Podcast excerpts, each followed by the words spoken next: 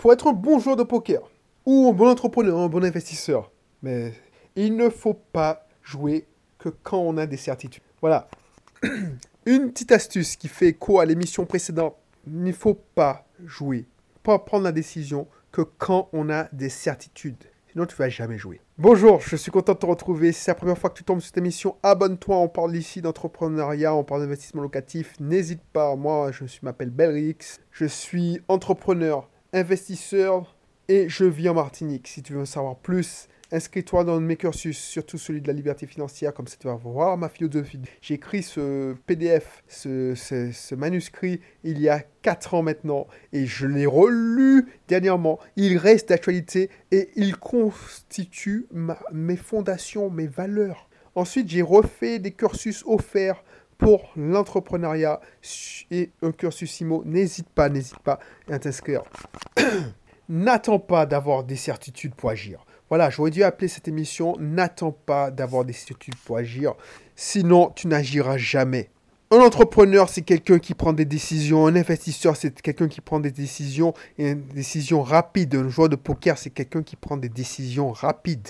Il n'a aucune certitude. Il n'a que des probabilités. Des probabilités, euh, il simule les, les coûts qu'ils peuvent avoir. C'est la même chose. C'est la même chose dans l'entrepreneuriat.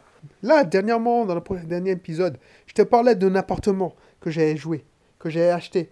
J'ai la, la, possibilité entre deux appartements. Un sur, et encore, les, les entrepreneurs, les investisseurs débutants n'ont dit non parce qu'ils n'ont pas choisi le locataire. Et un autre, qu'on vide, on aurait pu faire des travaux. Alors, j'ai pas choisi l'appartement avec les locataires, le locataire, parce que je j'avais peur du locataire. Au contraire, me paraît sympathique, sauf que je voulais apporter beaucoup plus de valeur, direct. Donc, voilà. Et je n'ai, je n'ai aucune certitude si je vais réussir, si je vais pas me planter, si je vais réussir à trouver des locataires qui vont vouloir, vouloir accepter de payer 100, 150 euros de plus que le marché sur un studio.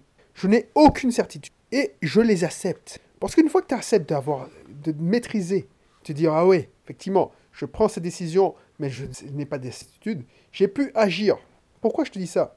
Parce que une fois que tu apprends à évaluer les meilleures opportunités, et pour moi, c'était la meilleure opportunité. J'avais zappé l'opportunité avec les algues. J'avais zappé l'opportunité dans une maison était située dans un quartier un peu moins coté de Fort-de-France. J'avais zappé l'opportunité, et c'était vraiment kiff kiff bourrico, euh, l'opportunité qui, était, qui avait une meilleure vue, qui, était, qui avait un locataire en place, qui payait, donc j'avais facilement 10% si ça passait bien. Et finalement, j'ai longtemps hésité parce que je me dis que j'aurais pu faire les travaux après son départ, mais je disais, ouais, mais bon, est-ce que tu as envie de te remerder à faire des travaux? Alors que tu es là, tu es chaud, tu as un créneau qui... Alors peut-être que je me plante, parce que peut-être que je n'ai pas de certitude sur les retards du notaire, je n'ai pas de certitude sur la livraison, on n'est pas de certitude, enfin bref, il y a plein de certitudes, mais je les ai j'ai volé l'opportunité. Je me suis dit, si je livre, mis, euh, allez, j'ai évalué les deux projets. J'ai regardé si on me payait 450 euros à partir de janvier, on va dire février, février.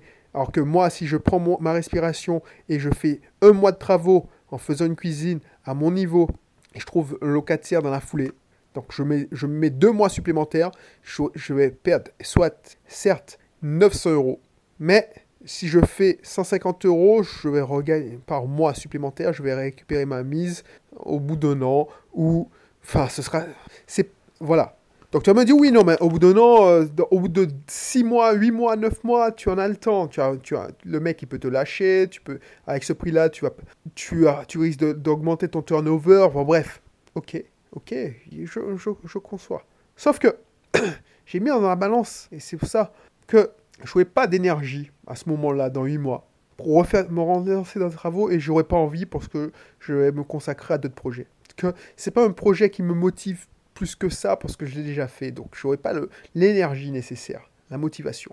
J'aurais pas aussi, euh, voilà, il y a plein de choses que je n'aurais pas. Donc du coup, j'ai évalué, en tenté que cette opportunité, alors ça peut être différent pour une autre personne, mais cette opportunité-là était la meilleure. Mais je n'ai aucune certitude. Et là où je gagne, et c'est là qu'il faut faire, là où on est un bon joueur de poker, un bon entrepreneur, un bon investisseur, c'est que il faut apprivoiser ses incertitudes, car rien n'est jamais sûr. C'est comme ça. Je me souviens, et franchement, je suis un mauvais joueur de poker parce que j'ai la fainéantise, parce que je jouais le poker pour me sociabiliser. J'avais des collègues qui étaient fans de poker.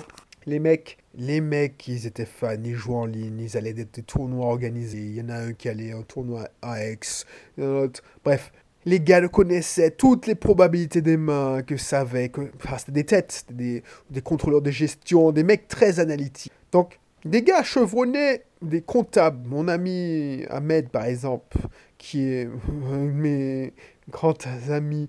Bah voilà, les mecs, ils connaissaient les mains. Les, mon, ami, enfin, je cite mes joueurs, je les salue au passage, ils m'écoutent. je pense pas qu'ils m'écoutent. Mais j'ai plein de gars qui étaient. C'était En fait, j'allais pas plus pour l'ambiance. On retrouvait entre amis, à boire du bon vin, parce qu'on buvait du bon vin, on était à, Lyon, et on aimait... Voilà, c'était euh, une soirée sympa. Que pour le poker, que... Voilà, je le prenais pas, parce que, tu sais, quand tu es entrepreneur et que tu joues tes... Bon, je vais, être, je vais être vulgaire, mais si tu, si tu joues ta vie, enfin, tu, tu, prends des risques intenses en, misant ton argent ton vrai argent, mais tu mises gros, ton énergie, ta, ta, tranquillité. Je te garantis qu'une partie de poker, sauf si c'est une partie, or, une partie de poker avec des mises euh, acceptables, c'est-à-dire que c'est 5 euros le. Alors, je sais pas si tu connais le poker, mais un stack, c'est 5 euros. Donc on misait pas grand-chose. Donc quand tu dis, bon, c'est que tu, tu, tu risques tu risques 1 euro dans le stack, sur ce coup-là, tu dis, bon, franchement, voilà quoi. C'est pas alors oui, quand tu, tu vas dans des tables où c'est 1000 euros, voilà, ça commence à, ça commence à piquer, mais je me refuse à jouer ça. Parce que je peux pas. Je, il faut être discipliné, il faut être entraîné. Et un bon entraînement, c'est de connaître, première, quand tu joues au poker, c'est de connaître les mains, la probabilité des mains, tout ça, que je ne connaissais pas. Et deuxième chose, accepter les incertitudes. Et jouer, prendre des décisions. Et ça se voyait tout de suite. Et j'avais un avantage tout en étant handicapé parce que je n'avais pas fait l'effort d'apprendre les mains, comme les gens qui, enfin mes amis qui, qui connaissaient les mains, qui commençaient, qui maîtrisaient les probabilités de, des mains, tout ça. Donc ils avaient un avantage, certes sur la première, le premier truc, et si mais là où ils avaient un désavantage par rapport à moi, c'est que j'avais des burnes. Quand je disais que j'avais des croconesses, excuse-moi, c'est que quand je prenais une décision et que j'y allais franco, quoi, et j'étais indécent, tu vois. Parce que j'avais pas peur. Je savais apprivoiser mes peurs. Et je savais apprivoiser mes incertitudes. Quand j'avais une paire, par exemple, de, de 10, et le mec, il, je dis, ouais, bon, la probabilité, je ne la connais pas, mais bon, voilà, je, sais que mentalement, je suis bon. Et le mec, je commence à le, connaître, il essaie de bluffer, et je fais tapis direct. Voilà, tu veux bluffer, bluff, mais si je meurs, je meurs, quoi. des fois, j'ai perdu, des fois, j'ai gagné. Et bien souvent, je me retrouvais en finale, alors que les mecs, ils voyaient que je connaissais rien aux mains. Et que je demandais les, mains. Parce que je jouais avec, tu sais, dans le, jeu de cartes, je jouais avec les cartes là. Tu sais, le, truc qui t'apprend les mains de poker. Alors les mecs, ils disaient, ouais, il essaie de bluffer. Ben, c'était vrai, je ne connaissais rien. Du coup, je ne connaissais pas les cartes, mais vu que, voilà, je me suis retrouvé des fois, alors pas tout le temps, bien souvent, dans le carré final. Ou bien, même en finale, j'ai même remporté des tournois. Et les mecs, ils étaient deg parce qu'ils avaient la mort, parce qu'ils savaient que j'étais pas si fort que ça au niveau main, que je connaissais pas le poker, je voulais surtout pour m'amuser. Mais mentalement, j'étais pas mal. Du coup, voilà. Et ce qui me faisait ce mental, c'est parce que j'en bavais tellement plus en tant qu'entrepreneur, en tant qu'investisseur, que une partie de poker à 5 euros, quand tu mises, et oui, effectivement, tu rapportes, allez, on était à 8, donc tu, tu remportes, ah non, un peu plus cher, c'était 10 euros quand même, là, le stack. Bah, tu recaves à 5 euros, enfin bref, c'était 10 ou 5, je sais pas. Bah, tu peux, tu peux tu, remporter 60 euros entre amis, mais bon, c'est pas des sommes extravagantes. Ouais, c'est quand même 60 euros, ça te fait. Voilà, c'est quand même être correct. Voilà. Mais tout ça pour te dire que pourquoi j'ai réussi à quelques coups? Parce que je maîtrisais mes incertitudes. Et c'est flagrant et c'est flagrant quand un investisseur, même un entrepreneur, même quand un joueur débutant qui a fait l'effort d'apprendre les mains, qui a appris des livres, surtout ceux qui ont appris dans les livres, surtout ceux qui sont analytiques, ils ont appris les mains par cœur, les probabilités par cœur. Ce mec-là, il ne faisait pas 10. allez, franchement, il ne faisait pas le poids face à moi, qui ne connaissait pas les mains, parce que comme il, voulait avoir des certitudes, le mec, il passe tout le temps, passe tout le temps, passe tout le temps. Et puis quand il y va, il va pas petit joueur, et puis ben, je me couche tout de suite. Donc il gagne jamais. Il gagne jamais. Donc ces joueurs-là, ils ne gagnaient jamais. Ils tenaient longtemps, parce qu'ils misaient rien, mais ils ne gagnaient jamais, ou très rarement. Du coup, c'était des, des joueurs faciles à, prendre leur argent. Parce qu'ils voilà, ils étaient obligés de miser quand on leur demandait de miser. Et puis, ils défendaient, mais pas du... Voilà. Moi, quand je misais, voilà, si je rentre dans le game, si tu m'obliges à miser quand je suis la petite blinde ou la grosse blinde, bah, tu penses bien que la grosse blinde, je veux la défendre. Même à mort. Donc voilà. Voilà, voilà. Et ça, c'est hyper intéressant. Quand tu prends une décision, c'est ça. Évaluer les probabilités, comme je t'ai montré dit il y, a, dans le dernier épisode. Et puis, prendre en état de... En, en attendant pas d'avoir des, des, des certitudes. Les certitudes, tu attends d'avoir des certitudes, tu vas mourir la gueule ouverte. Tu vas mourir de faim. Non, il faut prendre des risques, mais maîtriser. Des risques, maîtriser, c'est ça le secret.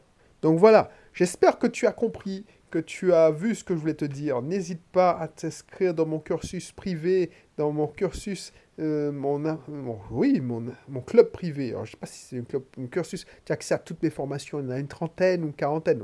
Bref, il y en a plus de 50 en fait. Sur un an déjà, j'ai enregistré déjà un an de formation, donc n'hésite pas à t'inscrire. Voilà.